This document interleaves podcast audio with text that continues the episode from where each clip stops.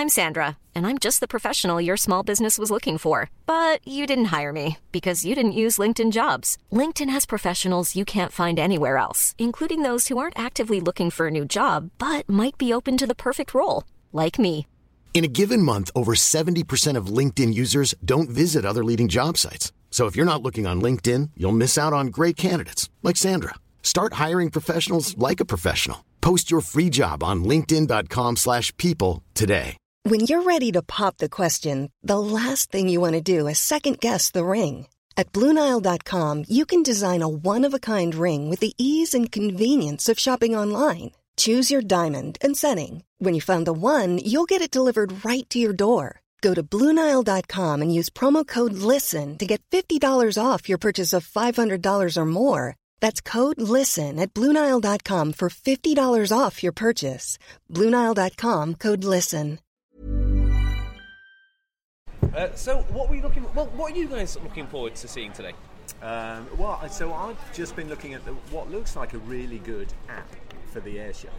Um, and there's uh, there's a few things inside. Um, I want to go and catch up with a couple of people. Um, I think the next person we go and see is a guy I used to work with, US Marine Corps fighter pilot who's left, works for a company now that do um, the air combat manoeuvring debrief system. So the Oh, okay, yeah. So the pods that we carry on aeroplanes. Um, Ooh, what's that noise? I think it's a golf buggy. oh well. um, the pods that we carry on aeroplanes that then when you plug in for the debrief show you exactly where you were. So on a mass red flag, for example, no one has to draw it anymore. You just plug everything into the computer system and it tells you where everyone was at a particular time and how it looked. So um, you know, catch up with a couple of guys like uh, like Frantic. Um, go and see uh, a few of the sort of big companies that I've been associated with over the last few years through just through aeroplanes that we've flown, um, and catch up with some of the flying. You know, Farnborough has definitely reduced uh, post Shoreham. You know, where there was that awful uh, Oh air yes, accident of course. um, just because of it's uh, an airport and a built-up area, so the types of flying displays have been reduced. However, there does look like quite a good um, flying display So- program today. Now, for you guys, is it more about you know seeing a few aircraft fly, catching up with people, relationships, rather than the actual technical side or or, or uh, and the business side? For, well, for me, a bit of both. The business side, not so much, you know, but I'm certainly to be able to wander around and have a look at some of the innovation. Uh, Tempest will be. Uh, Oh, yeah, be- Tempest is here, right? Yeah, so uh, I mean, I'm really looking forward to going and, and having a look at that. Uh, I think that's exciting stuff. So just looking at the technology of what uh, you know the future potentially holds. We've just come off the back actually of a Central Flying School international conference where we've look at, been looking at technology and training things like uh, virtual reality, augmented reality, uh, and there's so many, uh, so many really interesting innovations at the moment. Yeah. So that side of it, I think, is is fascinating. The flying, I'm still a you know a 10 year old boy really so watching uh, any of the flying display will be great uh, so yeah i think there'll be it'll be a really interesting day And I'm, I'm with Dunk on the inno- innovation side of it as well, in that, you know, as I am in a, a project manager in a program of carriers, next generation carriers, fifth generation aircraft, um, and helicopters, I'm always looking for that little bit of tech that might Interesting. that not it's not for me to buy, but I can suggest it to engineers. I can suggest it to people Yeah. out there that just might make a difference. It might make things cheaper.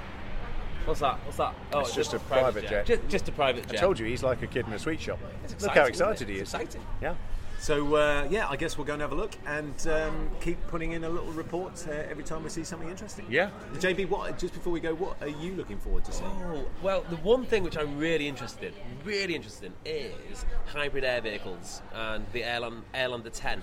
You might remind, you might remember this. It's the thing which crashed in Cardington. Uh, it's held in the, it's officially, I think it's the biggest flying object. Um, an Airlander 10 is basically a blimp, and it's going to, in my opinion, revolutionise how we transport things across places which are inaccessible. So that for me is very exciting. And if I could afford it, I would have, I would have, in, I would have invested. But the minimum investment for Airlander is huge. is it Yeah, well, even even more than you've got It's like you'd have to do Goddard's job for about three and a half days to meet the to meet to meet the minimum investment criteria. So yeah, it's- Have you invested, Goddard? Oh, several times. Yeah, well, I think, I- I think that's why it went Well, wrong. it's all funded, you know. Not all funded, but there's a large proportion of funding. I think it's like. I might be getting this wrong. It's someone very famous, like some uh, band member of Pink Floyd or something. It might be Nick Mason. Yes, I, I'm almost certain it is. Yeah, almost certain. yeah, certain he it is. does a lot of uh, aviation, racing cars, all sorts of, Well, uh, do, you know. do you know the story behind it? No, I don't. I'm Right. really interested in going to see it as Well, well. I might, I might just indulge. So it was a U.S. military project, and the idea was I'm going to put loads of cameras and sensors on this thing, float it up above a, above a battlefield in uncontested, in uncontested air- airspace. It would stay there for days, if not months. Uh, and then during the, sequest- the sequestration period, where they cut all, all of the military projects, this is one of the one, ones which got cut. So a bunch of individuals in the UK bought bought it something like five hundred thousand, uh, shipped it over to the UK, and they're trying to make co- trying to make some sort of commercial use out of it. In fact, I'll- I'll go one step further. I think it was originally a UK project that was bought by the Americans for that, for that purpose, and then they bought it back. So they've sold it and they've bought it back, but it's a, it's a nice piece of kit. Right, I, you know, having seen the Avengers movies, I was always thinking that maybe we could get one big enough that you could put a landing strip on one of these things and float it around the sky. F- F- Finny should mention that. So Airlander 10, it's called Airlander 10 because it can theoretically move 10 tons of equipment. Airlander 50 is the ultimate goal, which would be 50 tons of equipment, and this thing is enormous. And, it's, and it'll all be um, floated, I guess is the right word, by, uh, by helium. Helium? Yeah, Yeah, yeah, helium, which right. is um, I thought for a minute there the Air Commodore had gone stark raving mad. But actually, that is quite a thought, isn't it? Put a Yeah. runway in the sky. a runway in the sky. Nothing can go wrong with that. no, No, I've fallen off. I forgot to put the brakes on. If if you go back to work and suggest a runway in the sky, I reckon you'll last about five minutes. but do you reckon they had the same conversation 100 years ago when they were talking about a floating runway? well, didn't the U.S. Air Force have some sort of hook-based system to, uh, on underneath a B-52 for, uh, for a fighter? And I'm sure the, R, the, R, the, R, the RAF did it in World War II as an experiment. They were attaching um, fighters to the, bo- to the bottom of bombers. Uh, we've definitely, yeah, there's definitely been aeroplanes attached to the bottom of things before. Yeah. Um, yeah. But uh, it just depends how far you can take it. I don't know. I, I, I It's just, not beyond the No, no, unreasonable, I think. You know, thinking outside the box Yeah, here. yeah. Let's go and suggest it to someone. All right. Should we go and get involved? Yeah, go on, let's go. All right. Excellent. Through the miracle which is time, we're here with our first victim. Uh, I'm just going to call you Frantic, but I assume that you've got a uh, more formal name. Yeah, Kevin O'Rourke, uh, working with Cubic Global Defense right now, Uh-huh. formerly uh, with the Royal Air Force uh, in the Lightning Force headquarters uh, before I retired Ah. uh, after 23 years in the Marine Corps. So uh, uh, i probably best hand over to Goddard just for a little bit more of a formal explanation of why we're here and who you are. Yeah, so uh, Frantic and I worked together in the uh, in the last job uh, that I was doing before I went up to Lossiemouth, which was F-35. Now, Frantic came extremely well regarded from the US Marine Corps. Um, a Top Gun graduate, F-18 pilot, boss of an F-18 squadron, um, and uh, for whatever reason, and we were just talking about flying aeroplanes, has walked out the door and works for a company, Cubic, who've been um, I guess they're the, they're the people that draw all of the threads together when we go and do these massive red flags and so on. You know, people are carrying pods and the big um, debriefing systems that you see us debriefing on. That's what the company does. So uh, I, we only wanted to take five minutes with you. Um, so why don't we go back a little bit? We were talking about Top Gun just on the uh, uh, uh, on the pod the other day. We were actually going to sit down and watch the movie and critique Oh, yeah, it all, yeah, yeah. all the way through, weren't we? The volleyball scene. Yeah, exactly. yeah. Now, so tell Which me, one were you? Yeah, so when you did Top Gun, did you play beach volleyball? Absolutely every day. That's, Yeah. Oiled yourself up? that's the way it works. So, how was the course when you went through? Because I was explaining it the other day as a sort of, uh, uh, you know, uh, you guys came out as ninjas in air combat. We did. You know, it was uh, the course I went through was an all Marine course. It's fantastic. I, I'll never forget when going through there. Um, and you, you come out of that course the most proficient you've ever been in the tactics that are there, and it's absolutely amazing. Um, and, and then after that, we actually we moved on to the uh, the Marine Corps uh, Air Warfare course, The WTI course. the WTI course, which then built upon those things and brought in a bunch of ground elements as well for, for the Marine Corps. Yeah. And so was and and so was the Top Gun class? Was it was it just sort of air combat, or did you get into strike type stuff as We well? did uh, air combat and strike, uh, and it was six six people. That was it. It was Six people, six people per year that went through that, or And twelve. was it was yeah. it a year long course? No, it was uh, six weeks. At Six the time, weeks At the time, Wow, so it's yeah. pretty short, pretty intense. pretty short, pretty intense. okay. Yeah. You go to Top Gun as a Sure, it's longer now. I think it's much longer now. Right. Yeah. So you go to Top Gun as an experienced pilot al- al- already. You've Yes. got to get selected. How surprised are you with the amount that you can improve from a base level, which is already pretty good, to, to, to where you end up? Well, they're, they're, they were extremely demanding, and so you were be, you can improve a lot. Let's just say that. Uh, I thought that I was good going in, and I realized that I wasn't. and after uh, after going through the course, uh, you know, you realize uh, how hard you had to train and exactly what you needed to know. Yeah, I'll, I'll, I remember doing flights, uh, and they're like, "Yeah, we went out and did a flight one time. Uh, we had." Uh, probably 15 or 20 airplanes, and this flight was a demonstration by the Top Gun IP Instructor pilot, Instructor pilot saying, I'm going to demo how this complex uh, thing is done. We came back and he goes, you know, boys, we didn't we didn't perform very well today. We're going to go do it again tomorrow. And he led the next one tomorrow to show us exactly how it needs to be done. And at that point, uh, they go, okay, Frantic, you got the next flight the next day, different complex scenarios. Uh, let's see how you do. Um, so yeah, that's that's how the training goes there. It's, it's fantastic. Yeah. Did you find it humbling? Oh yes. Yeah. Was it was there any particular moment uh, where you thought, oh my god, I, you know, maybe maybe I'm not quite as good as I thought, or was there any was there any actual point where you thought, maybe I'm just in over my head? You know, you know, as they say in aviation, Godders, uh, you're, you're only as good as your last flight. You can be the king of the ace of the base one day. The next day, if you mess something up, uh, you know, you're standing in front of the table telling the boss why you did something wrong.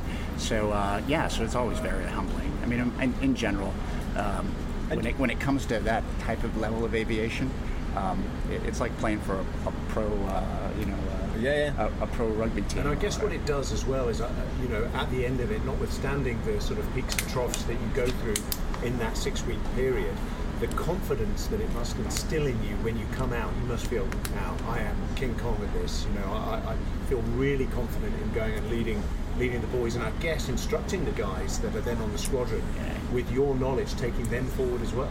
You- You've got it exactly right. The, the, the instructional capabilities you get there set your foundation uh, for the future, and then, then eventually guide your squadrons, just like the QI would guide a, a squadron uh, in, in the UK. So, so given what you did then, and that is- Qualified weapons instructor. yeah, Yes, exactly. UK. So, given what you did then, and who you work for now in terms of world class debriefing, did you have a system like that when you went through the Yeah. uh, when you went through the course, and could you have done with you know the sort of tech that, that you're showing us today? we had the actual same system that I have. Obviously, it's been upgraded a little bit, but it, it, it is the P5 combat training system that we had up there at, at Nellis. In fact, all over the world. So you're carrying a pod, Carrying that a pod. essentially records all the information. at 10 times per second. Truth data going back down. That pod is, is viewed live. Uh, and then uh, safety and training objectives in this massive war you're fighting, or a very small flight, are then are then looked at to make sure you achieve the efficiencies you need. Because remember, you go up and you fly 15 airplanes, 20 airplanes in a flight, and then you come back like the instructor did and goes, "We're going to do it again."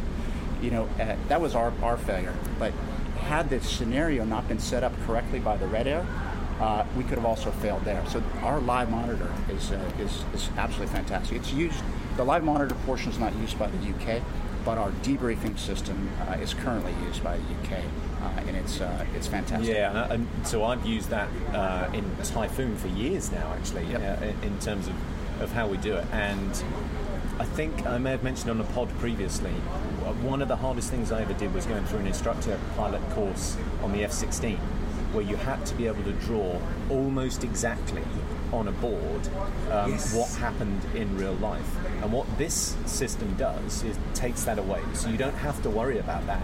You can just get on and debrief and work out exactly what happened. And, and to me, and, and Dunk will absolutely, from a central flying school perspective, support it. But the debrief in when you're training is the most important part of what we do because if you don't go and debrief it, you don't know what went wrong, and you don't know how you're going to fix it when it went wrong.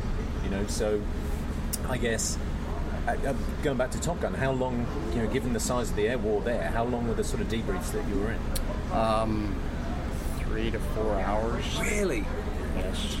I guess the other thing to, to take away, the things that these this debriefing uh, tool gives is that it is a, a, a hugely dynamic environment that you're flying and fighting in. There's a lot going on.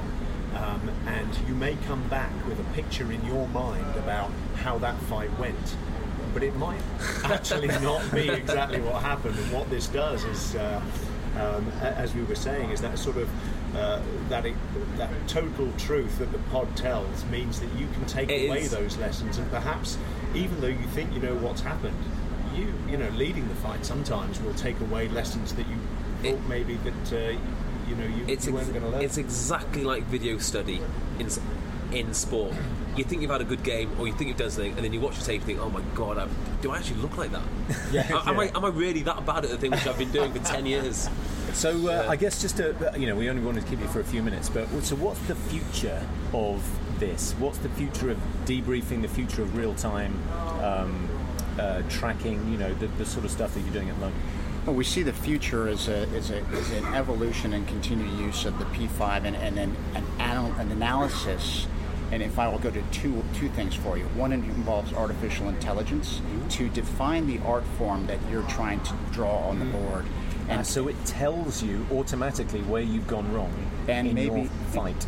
correct and maybe suggest ways that well the, we have identified that these are ways machine learning type of things where you can say this is the way the other pilots do it and they achieve greater uh, learning objectives and success you're doing this and that's incorrect so maybe you should try these moves versus the instructor holding two sticks out in front of them and saying if you were to just kind of point your nose this way Yeah. with a model and that that other model points that way the, the second thing is and we've already demonstrated this, we've already flown it, uh, is complete live virtual constructive entities being injected into the cockpit. Right, so just unpack that quickly. Live virtual constructive. What does that mean? This means taking um, a computer generated entity and pushing it through a data link up to the pod and then putting that onto the avionics in the cockpit so the pilot does not know whether that entity is real or it is fake. wow. And uh, in doing so, um, like I said, we've, we're, we're leaders in this. Um, is there we, you, all those aircraft that I just talked about in my scenario with the Top Gun? Half of those could have been fake airplanes, Fake. and it wouldn't have mattered to us because we never saw them. Yeah. But there's technologies now that are amazing. And, So those long range shots that you do where you're killing people out at um, you know long range. that's correct. You could, they could be fake, but you're seeing a missile fly out. You're, seeing a you're missile, you're receiving the spike indications, you're uh, seeing possible jamming and chaff flare and all of that stuff. Wow. Yeah. Just to go back to the uh, the AI um, on your um, debriefing system, is it such? Does it know um, the performance of the aircraft such that it would be able to tell you if you'd have rolled 90 left here and pulled rather than continue the pull over the top, you would have gained this many angles. That's- type of thing. Yeah, that, that that's the idea behind it. Remember, you asked about the future and where we're going. Yeah. These technologies are starting to become available that uh, are, are quite amazing. Yeah. Are you okay for time? Oh, wow, I've got plenty of time. Excellent. Can I ask a very simple question? Right. Uh, let's just. I just want to dial it right, right back. So I think most people listening will be very familiar with you know, the Air Force. They'll be very. They'll be relatively familiar with naval a- aviation. I think in the UK as well, those two things are kind of merging with the F-35 project. You flew for the Marines. So what makes Marine flying different, and what makes it special? Yeah, good question. So the marine flying, obviously, we always used to joke. Um, it's the Navy's, Army's, Air Force, right? Yeah. Because you have the Navy, and then you have the Navy, the Marine Corps, and then they have their own Air Force, really, uh, to go do the thing. So we're, we're centered around uh, supporting our Marines on the ground, and uh, we're also trained to all the high-end missions as well. Um, and that really is the difference: is that we can get tasked, we can task our own airplanes to do our own support missions, and we don't have to wait for somebody else to do it. The Ar- we, unlike the Army, we don't need to at task the Air Force. Uh, a colonel gives another colonel a call and goes, I want airplanes here, or a general does, and he gets what he wants immediately, and that's how we're organized. Now, obviously, we help the larger picture, but that's our focus. And then the other thing that makes it unique is, and maybe with you too, Godders, I, I, I don't know, but um, every Marine serves on the ground in a ground unit that is an aviator uh, at some point in his career to provide forward air controller or JTAC. Uh, joint air terminal controller services, which then brings the link from the air and the ground together because you get it's pretty personal when when rounds are going down range and you know you, your buddy who has just been transferred to a forward air controller position that used to be in your squadron is down there. Yeah. and, and, and everybody knows everybody, just like the I, uh, you know, I saw this in the the United States Air Force in that they're the guys after a tour, uh, you know, so they're a junior pilot on a F-16 squadron. At the end of that tour, it was sort of one of three ways. You know, they might go off and do another F-16 tour if they're then going to become a weapons instructor. They might go off and become a an instructor pilot. But an awful lot of them went off to do air liaison officer tours. And in around the time that I was with USAF, in around Iraq, so one of the guys I was on the squadron with was one of the first uh, joint tactical air controllers, a forward air controller, into Baghdad. With uh, you know when they uh, initially went in in 2003, and the guys in the air, exactly as Frantic has just said, it makes a hell of a difference when you've got that you know almost emotional contact uh, connection with the guys on the ground. You know, I think we always have that as part of a service ethos. I just think that link is probably a little stronger when you know you know. Ex- It's it- a little. We have a smaller organization, Yeah. so yeah, it's, it's. But yes, you're right. No, they, they both do it. So maybe, maybe that's not so unique, but we No, we, but I we think, feel it is. No, uh, I- I think the other thing, uh, you know, and Frantic and I used to talk about this in the office quite a lot, but you guys do marine sort of grunt training first, don't you? You know, so you, you kind Yes. of a rifleman first before you get anywhere near an aeroplane. That's correct. Yeah. So Which- is, is that kind of is that the reason? This this, this might sound ridiculous. Now. Is that the reason that you wear a camouflage helmet whilst flying? Um, you know, I don't know why, where that started from. Sometimes the helmet covers are gray, but we always seem to put a helmet cover on our airplane because the Marines have an aversion to anything that might reflect and give their position away should they eject. So I think- which I think is funny because that's when you really want them to see you. so JB, I think you've just nailed it. So that's exactly the reason because you're wandering around as a, as a trooper doing your basic training, looking at whatever it is, shape, shine, shadows, silhouette, you know, all those S's in terms of camouflage. Yeah. And now you're thinking about that in an aeroplane. Correct. Yeah, which is quite it's quite funny because like why would I ever wear white? I would never wear something white with a, my tactical uh, aircraft. Uh, I'm going to put a camouflage cover, uh, helmet cover on. It's pretty funny. Ah, They, there you go. Then. Well, thank you very much. Uh, I thoroughly enjoyed that. Frantic, good to see you, man. Good to see you as uh, well. Yeah, good luck in. Uh, I look forward to maybe getting into a cockpit again, probably the back seat of something in the future. You'll be chief of the air stuff. Yeah, whatever. I'll take Uh, you. yeah, in fact, Duncan can take me flying and see how all of this sort of Me- me debriefing. too. Yeah, and you. Yeah, uh, yeah. the debriefing system's working in the future. Yeah, But, good. uh, but brilliant to see you. Thank you. All right. Cheers, Frantic. Yeah, cheers. Cheers. Thank you very much. I've got to say, there are worse ways to spend an afternoon than, than doing this. Sat on a balcony watching um, a Red Bull Air Racing machine, so an extra, a Pitts Special for, for those who know what they look like. Um, that is currently probably, what do you think, Roger, about 50 feet, less than that? No, maybe 30 yeah, feet. 50 foot. 50 foot. I would say. flying between inflatable pylons and showing a huge amount of skill. But so we're sat here right now watching this Yes. with Roger Bennett of Thales, who. Uh, just like our last interview with Frantic, actually, is a ex-military pilot. Um, so, Roger, what what did you do when you were in the Royal Air Force? Uh, flew the Buccaneer, flew the Tornado, and was very privileged to go and fly with the US Navy on the A6 Intruder in uh, in America for three years. A6 is one of my favourite aircraft. You know, uh, it's not the funny you- prettiest, not the It- prettiest that- by a long. That's why it's so beautiful. JP, I just said exactly that to Roger when because I've known Roger for ages. I didn't, embarrassingly, I didn't know that he'd done that as well. And I remember reading. Have you ever read this? There's a series of books, fiction books called Flight of the Intruder. Um, and uh, I can't, who wrote them? Uh, it was written by a guy whose brother actually was an A6. Grafton. Uh, no, no, it's an A6. He was an A6 nav- uh, bombardier Aviator, um, but it was his brother that wrote the book.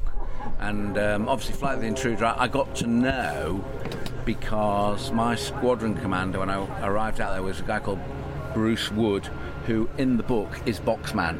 Because that was his that was his call sign, And, Boxman. and uh, I tell you what. So as a as a young kid interested in aeroplanes, reading Flight of the Intruder, um, I, I I just same as you. That's weird, isn't it, Jamie? I didn't know this that you like the A6. I loved the A6. you know, in terms of being a bomb truck. So, was, was, so when did you do it, and what did you do?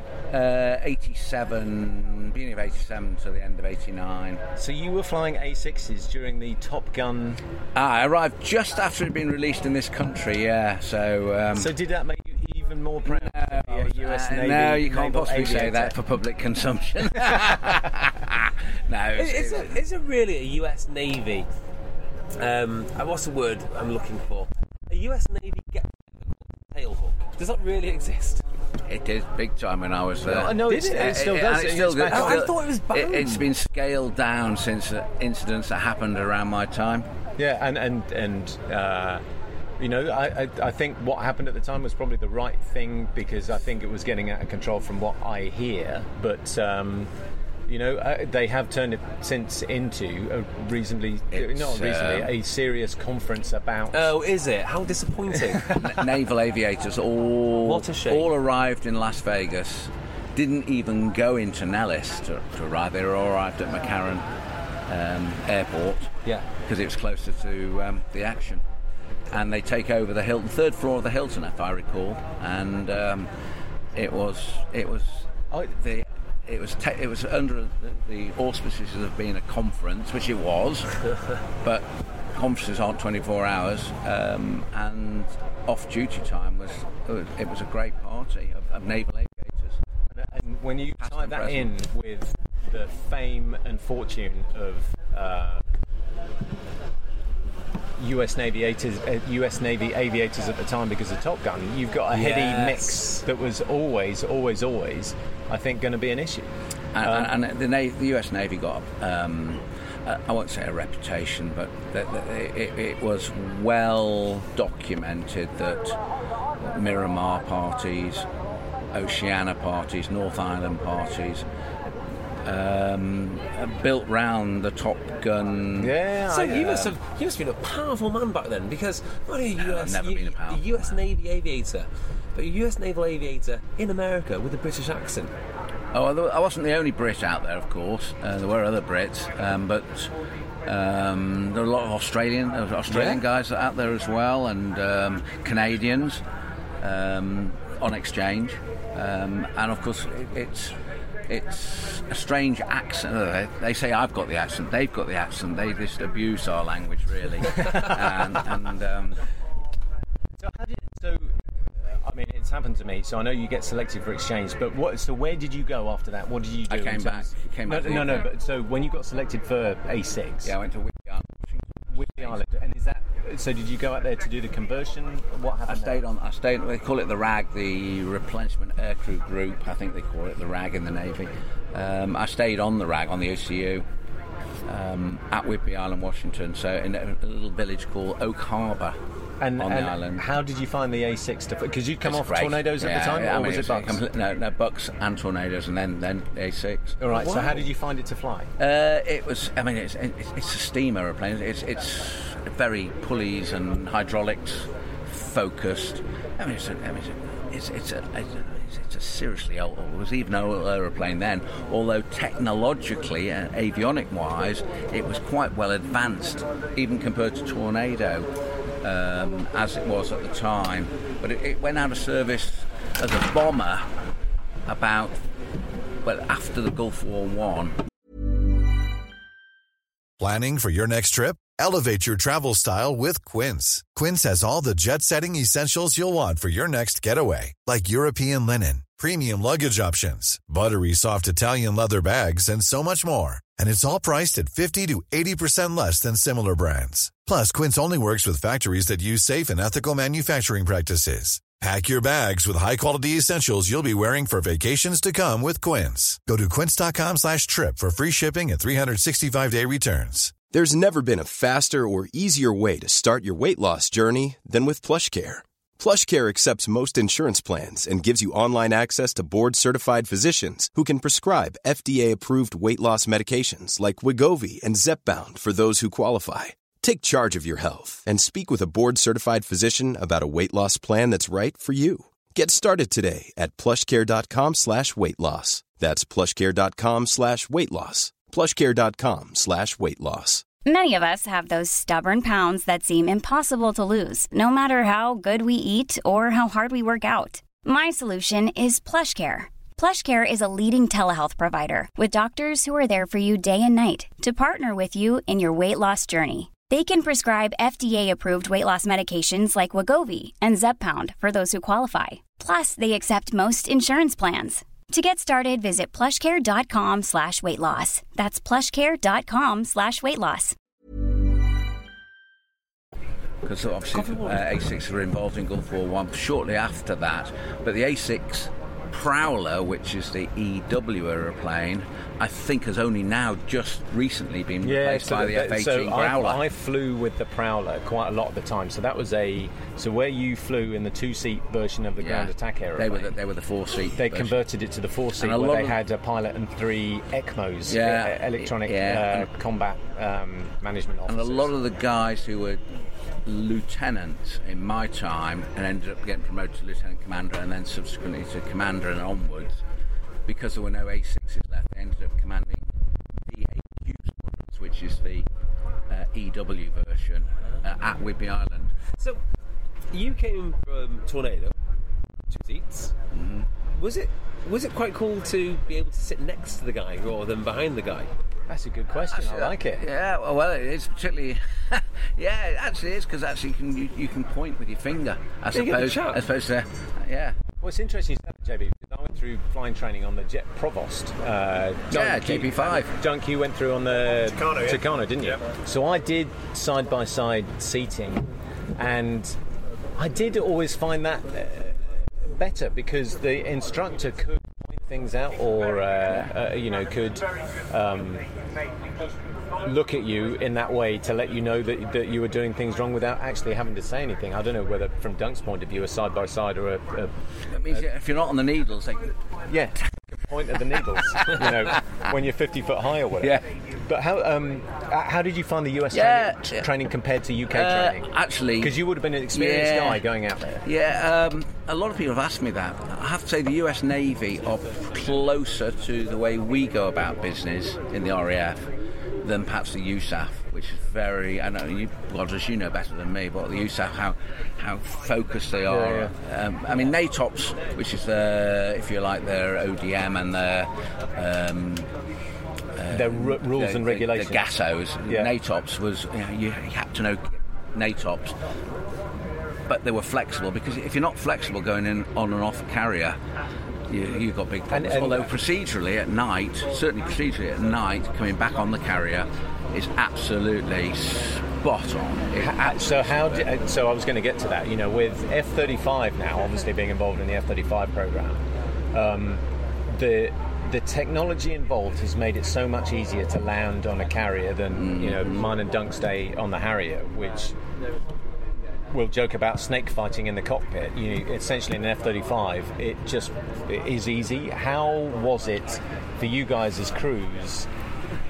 Managing your fuel, managing all of that sort of stuff to arrive at the right place in the right time. I did. I heard this fantastic. It was mandrolic, very mandrolic, if you understand that term. It, it was all done by seat of the pants, um, flying the needles, because obviously you've got ACLS needles, which is you know, the ACLS, what was ACLS? automatic carrier landing system. Right. It's um, it's a carrier-based ILS. It had ILS as a carrier as well, but it was a this was a an automatic system that would allow you to come on the carrier hands off. Actually, we never did phase uh, Cat One landings. We weren't allowed to, in, except in extremis. But you could do a Cat One A, which means you could come down on, on an automatic, and then at, once you're on the ball, actually then um, on the ball means in the last. I was going to say. So explain the ball. So the the Fre- Fresnel The lens, Fresnel, Fresnel lens, Fresnel lens system. the ball. Um, Well, you- you've I understand a British a British invention. Yeah, British invention, yeah, for our yeah angled decks. And so, how did it work?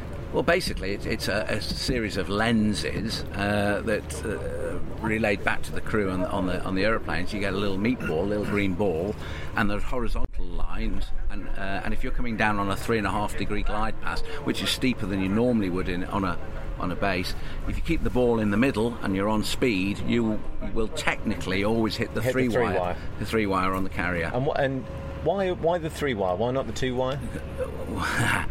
The three wire is what you're targeting. If you're a little bit shallow, you'll hit the two. If you're very, very shallow, you'll probably get waved off by the landing safety officer. Otherwise, you're in danger of taking the one wire, which is right at the front end of the boat. So And why do are- they even have a wire there? uh, it's it's in extremis, really, Godders. That is absolutely. I mean, I, I, my first trap was on the USS Enterprise, and I'm not sure if it's still there, but they used to take us to the back end, and a vigilante, I think it was, or during uh, the um, the war out in the in the Far East, uh, the tail, uh, the um, I'm not sure if it's the tail or the hook, certainly hit the round down of the Enterprise, and the, and the imprint on the round down is still there, or was still there. Wow. Oh, my goodness. and so you do not want to be low and slow, coming to carry, otherwise you will get a, a wave off. So a three wire is the is the best one to take.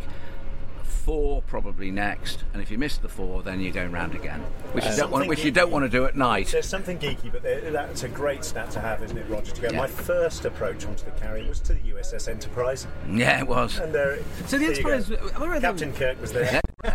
he was watching me in. Enter- Enterprise, of course, was the main ship that was covered in the film, in the uh, Top Gun film. Yeah. There were other ships used, but the, the, the, the s- Ghost Rider Yeah. bits of the side, Am that's Enterprise, am the big E, the big E. Enterprise is a one-off ship, isn't it?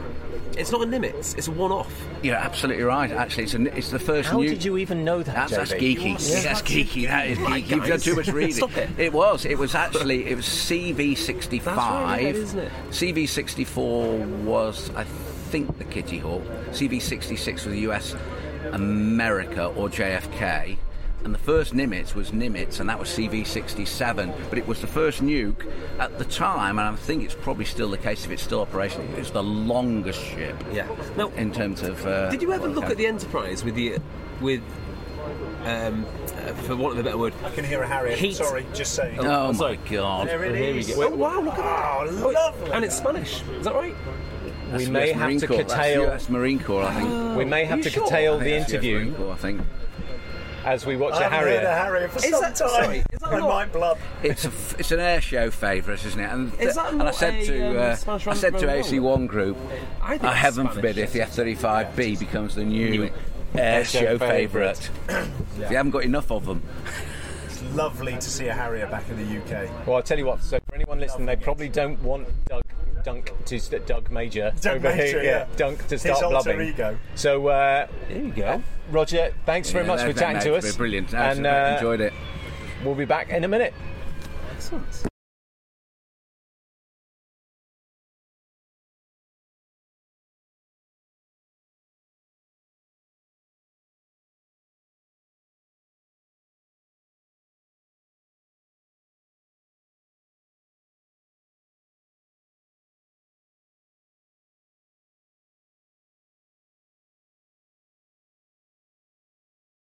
So we're watching the Harrier display. Right? That's an amazing area. See, I, I don't think a Harrier should actually bother doing the fast flying around stuff. We've got to get rid of his fuel so he can hover. That's the only reason. Just partially refuel it so you can go straight into some stunts. Exactly, straight into. Oh, I uh, love it. Where- You know, I've never actually seen an aircraft fly like this. Simply the fact that you know that it's not an everyday occurrence. Of course, this is your first day show. I forget. Exactly. What? Um, I remember Spike telling me about. So you have to put the water in to cool your. Yeah, uh, yeah. your this for, is that for the, the hover? Yeah, so So it is that, you have 60 seconds with the hover. Is that right? So, not necessarily. You so have about that much water, don't you? 90 seconds. Yeah. So you've got 90 seconds of water. I can't remember. It's been a long time. and uh, and you but that gives higher engine limits so you can run the, the engine at higher temperatures which means on a day like today where it's hot then um, the hover performance of the uh, of the engine is decreased. You can add that water it gives you extra performance to allow you to hover in those different temperatures. Of course, We're almost at the home of the Harrier, aren't we? Just up the Yeah, road, just, just up the road, at Dunsfold. Dunsfold, Yeah. Dear old John Farley, who died. Yeah, the, uh, yeah, you know, yeah. died And of- so- Duncan Simpson, of course, Yeah, used, uh, yeah. chief, uh, test, test pilot as well. Yeah. on, uh, So on it Harrier. was. Um, And we can't, we can't. Bill Bedford. And we, um, we you know, have did- to also respect uh, Sir Peter Squire, of course, who Yes, um, yeah. Gulf War One, uh, sorry, uh, Falklands the War, Falklands, yeah. OC One Squadron, and former Chief of the Air Staff. Yeah, yeah, yeah. Um, Harrier man through Harrier and through. man as well, yeah. I tell you what. So Dunk, you know, you've got clearly a tear in the eye. I vaguely remember flying it. Um, Didn't you crash one of these godders? I did crash one. But we, we can talk about that later. black We, we could, to be fair, it was an easy aeroplane to crash. yeah, that's true. A lot of people did it. Well, Any a lot of us did crash aeroplane it. to crash. But I tell you, the one thing is for the people listening. Um, so there's been various aeroplanes flying throughout the day, but the Harrier started flying now, and people have just flooded onto the balcony that Yeah. we're on to come and watch it. So clearly there is We seen something about so long. Yeah, haven't seen there It's it is. been so eight long. years since you know. Uh, since, yeah, since the Harrier retired from 2010, RAF 2010. service. Yeah, and uh, my sad claim to fame is I was just launched. I was the authorising officer on the desk when uh, uh, the boys were walking out. It was a beautiful day when Gary Waterfall, the, the force commander, Stash. rang and said, uh, "Duncan, have the boys got airborne?" I said, "No, they're just walking to the jets now, sir." He said, "Right, stop them."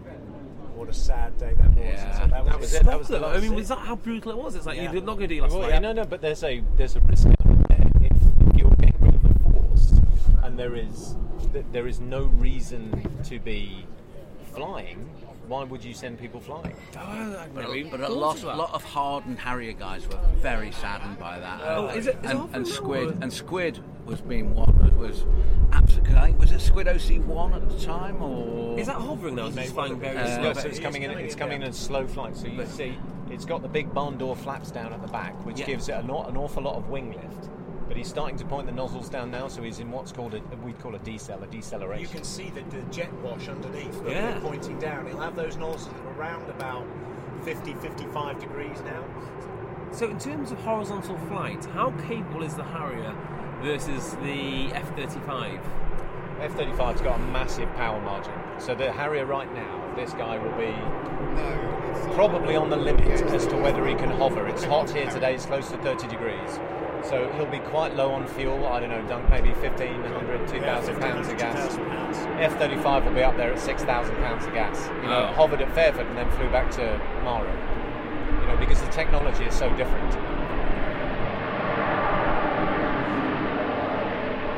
And you can It's going see. to get noisy. He's just coming into the hover now. I think he's only just into the hover. This is astounding.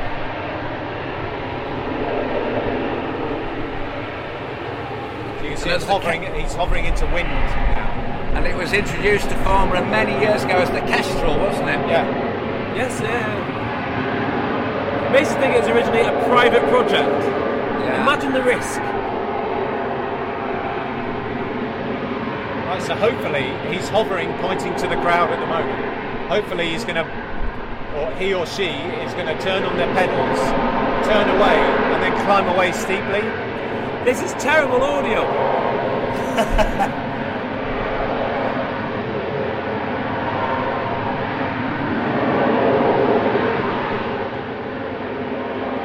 Notice with the wheels up as well. I think as well that gave him a different engine rating. Yes.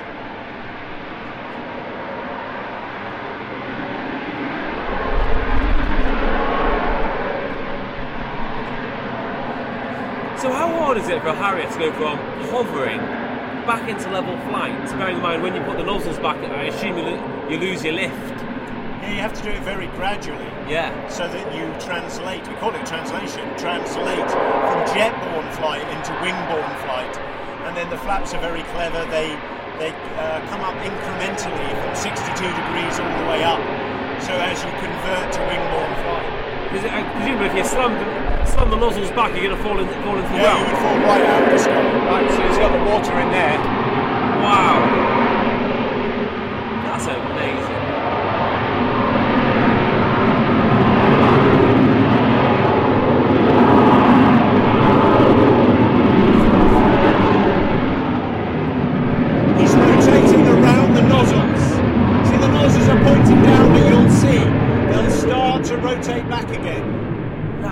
Great single engine aeroplane. And he's just turned the water off. You can see the dark smoke from when the water injection is going into the engine. Is that dark what it smoke. is? Yeah, exactly. Seriously well powered. I, m- I remember being on a tanker with a Harrier.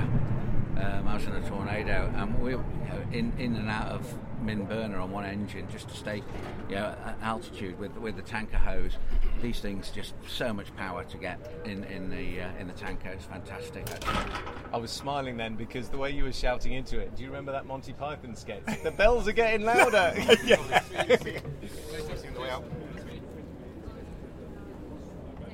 So what is the? Is there a Turkish or a Tunisian aircraft right in front of us? So you can only see, see its tail. Is that Turkish? Oh, I don't know. It, that, that's a uh, the three engine one. The three See, engine no, so see the see the private jets there. Other One, side of the two, runway. three. If you look, see right in, in the middle of the private jets, there's a camouflage tail, Oh yeah, yeah, yeah. and it that was Turkish or Tunisian or some Oh, I such thing. don't know. Don't know. Don't know. Exciting stuff, isn't it? Look, he's still, he's still. Look how slow he is coming around finals there. So he's got his wheels down. Uh, So we used to have fights with Sea Harriers actually. When they start biffing, Yeah. ah, no way you can stay in with forward them. flight. Yeah. Sorry. Yeah. I always wondered about, about this if, it, if that was like a real thing or if it was just like they are Oh, actually difficult yeah. to. I fell out of the sky every time I touched the lever doing combat. I just wasn't good enough to use it. It's we just an we acquired used to, skill. It took me some time. we, we just used to part the nozzle levers and le- levers and leg it. Yeah. You start getting into that sort of close fight, and no way we were going to survive with them. So he's just doing what's called a stall flap slow landing now, but you can see he's very slow. He'll be at about 80 knots, you know, which is Fantastic. Well, if you're landing on a carrier, it's ideal. Well, you wouldn't actually No, do that, no, would you? you- You just go go no, vertical. always vertically on the carrier. I tell you what, Dunk, you're right. That is strange seeing a Harrier after all these years. You know, I mean, it was January 2000 I last flew a Harrier as a captain. Yeah. Really? So 18, over 18 years ago. Mine was December 2010, one of the last sorties. So we No, did. it's not about the last sortie dunk. That is. We did, yeah, we did uh, a big in four that last? squadron. I wasn't in the very last one, but uh, we went and did a four squadron push where we visited all the bases that we, throughout Air Force history, that we could reach with the fuel that we had. Uh, that had operated with four squadron all around the south of England, and then came back and hovered and bowed. At Tell the you end. what, you RAF boys, you're a very sentimental bunch. We are. suppose We we are. are, yeah. Very sentimental.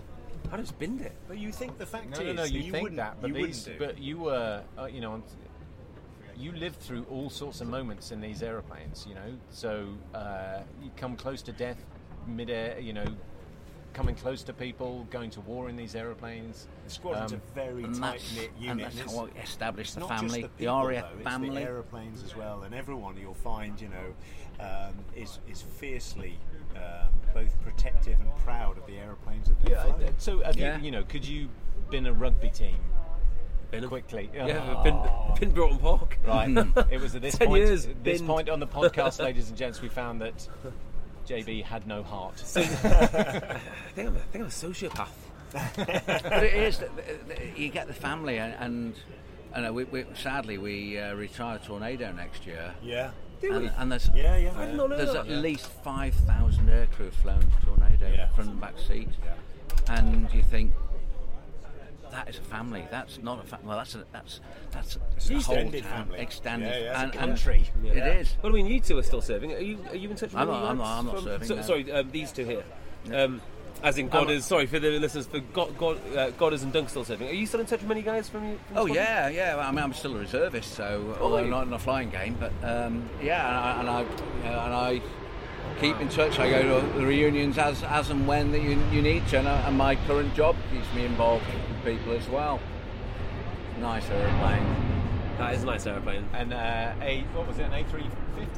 Look how light it is. Whoa, Right. So It's got nothing in it though, has it? yeah, like a no, but Harrier. What are we watching there? It's the Airbus. Um, That's a Climbing steeper than a Harrier.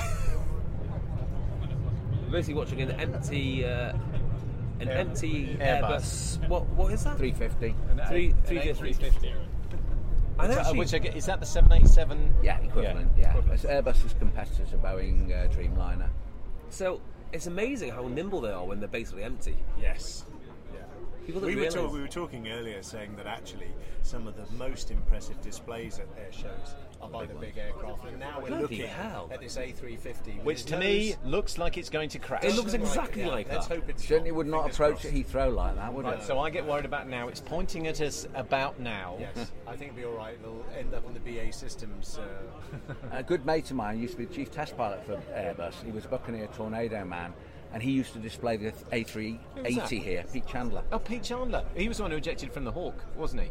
I don't know, did he? Yeah. don't- so don't I, think it was. don't I think it was ejecting. I think I'm sure it was Pete Chandler ejected from a Hawk, and as it was rolling because of wake turbulence, Okay. and he ended up. The seat didn't deploy, but he hit the ground at such a grazing angle it slid, and he just broke his arm. Oh, did I, I don't remember. May that. not have been Pete Chandler. But he used to display the A380 here, Yes. And to see that huge aeroplane, four-engined aeroplane, get airborne and roll probably 30, 40 degrees of bank almost as, as he as he rotated, is is quite a scary I have sight. no idea how that thing's even staying in the air. it does look like it's defying the laws of gravity, doesn't it? What's that? What's that sound that our listeners can hear? I think it's a uh, golf buggy in reverse. And we're not at Carnoustie. Hot. I'll tell you what, Carnoustie is drowner than, than, the, than the ground here. I'm just going to go back to the Harrier display just whilst the A350 is displaying because I've got a wonderful dit of uh, when uh, a guy that was on the Harrier Force with us, a guy called Chris Rogers, was displaying it. And it would go it would go on display, and the, the, the guy who took the spare aeroplane would um, uh, would then commentate. And on this particular case, we went over to um, uh, over to Switzerland. There was a display in Switzerland. So the Reds had finished their display. I was displaying with the Reds at the time. We were walking across uh, to go and see some of the display stuff, and we saw the Harrier start, and uh, and, and off it went. Now Chris Rogers, who's the display pilot, um, he was a bit of a musician as well, and he had composed his own music for the display. Um, now he was uh, the guy that was flying the spare that time was a guy called Dan Stutchfield, who we went through training with. He's still in the Air Force. We've known him for a long time, and. Um, so Chris Rogers, the display pilot, said, "Dan, just play this music that I've composed as as I display the, the Harrier." And uh, and what he would do is he would talk on the radio, so you could hear that music as well. But as we were wandering across, we were absolutely delighted to hear that Dan had um, taken the music that Chris had given him and substituted YMCA by the, by the village people. So as he came into the hover, YMCA was on. I, I hope the whole crowd was doing that. It Yeah, was yeah. utterly brilliant. Can you But imagine course- the marshaller as you taxied in doing the YMCA? Well, You'd be all over the shop. but. Chris Rogers was then transmitting. Could hear YMCA in the background, and apparently he was furious. Where's it gone? Tell me this: Why has the A380 had its engines running all day? They- they- the engines aren't running. They No, just they're just they, they just go windmilling. around in the wind.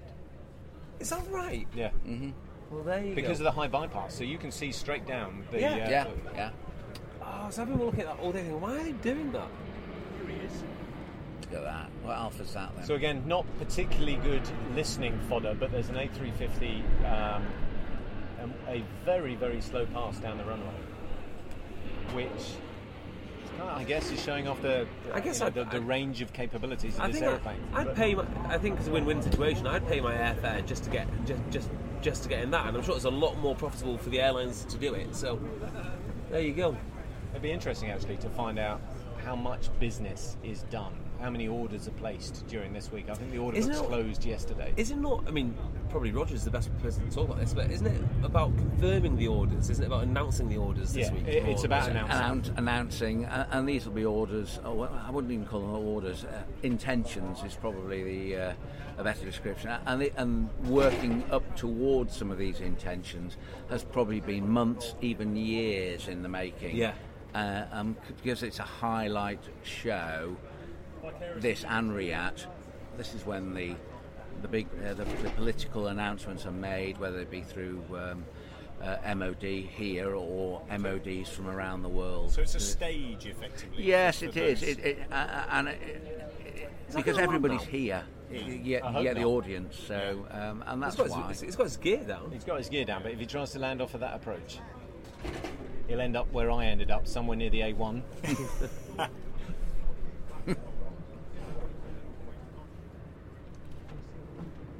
It's in so many ways so much more impressive than just seeing a uh, nim- Yeah, because, b- because you know a, a fighter is going to do exactly what it does, but you, you never see an airliner throwing itself around like we're seeing at the moment. So my palms have just gone sweaty with the Airbus with its gear down has pulled into a sort of 35, 40 degree climb, banked about 60 degrees to the left. Um, and it's something that if I was in that aeroplane, I'd have thrown the gin and tonic about 40 aisles backwards. I can, I can remember the F And probably twenty been sick on the person next to me. Remember the F twenty two displaying here for the first time, probably six years ago, maybe three three shows ago, maybe even four, um, and being mesmerised about what the F twenty two actually did. No, but there- a but there's- square loop, for example. But it's also the shape of the F-22 Yeah. because it looks space age. Yeah. I mean, I had a full holiday romance with the F-22 when we did a um, a detachment over to America and flew with them. When I was formating on it with the gold canopy, just the Gold colour, canopy is what makes the it? shape. It? just looks like you're formating on the Starship Enterprise. Mhm. Going back to our Enterprise Mhm. talk from earlier. Have, on. have you ever had, have you ever had a tangle with one? Yes. Yeah, and yeah, yeah. and how and how did that work out? Uh, in a typhoon, it was the hardest fight I've ever had. We did. We had three fights. Um, I won one and then lost two. Oh, So really? unfortunately, it was uh, F twenty two two, Typhoon one. But I, Extra I, time penalties to Yeah, follow, well, yeah, I know. I, I would have preferred penalties, but it was one of those things where maybe one for another podcast. But uh, I didn't. I didn't fly as well as I could have. I think I could have won again if I'd have just not done one little thing wrong. What did he wrong? God, come on. Um, he'd gone slow, and rather than me just flying a normal Typhoon combat sortie, which is generally staying fast and, and using energy, um, I went slow with him, and that was it. I was done. Uh, Because fr- he can regain his airspeed so, so well, no, thrust vectoring. He could point at me. See. That is a nice aeroplane, that Airbus 350. Isn't it? A350. Roger, see you next time. We're Yeah, off see you, now, alright then? Yeah, Tax you. money well See you spent. I'll be out Belfast some stage of next month anyway. Okay. Cheers. There you go. There you go. Excellent. Yeah. What- what's up next? So the, the Lockheed Martin Hercules has won it for me to see a, a C-130J loop. Well, it's, it's, it's so scary. Was it a J that they were using? I, I assume it was a J. I didn't get up close to What's have a the uh, what's the latest version of the, the bot? The J's been around for must be like ten years. It has. I, I'm not sure the annotation because the Americans have got so many. They're still turning Oh. them off off the li- off the line in, in Georgia now, almost you know as monotonous as, as, a, as a maternity home. Right. Yeah, it's- I mean, they are. I mean, So I believe I can see a Eurocopter Tiger. Is that right? Is it, or was that an AgustaWestland? I don't know. Tiger? Is What- Eurocopter still around? They've. Uh, Yeah. It's, it's now Airbus, isn't it? I think it is. It is Agusta, part of isn't Airbus, it? Yeah, I think. it's Airbus. Agusta. uh, Is it not the Italian brand? Whatever they're called. Agusta. Agusta. I don't know. Hmm. Interesting. Well, we'll see in a minute.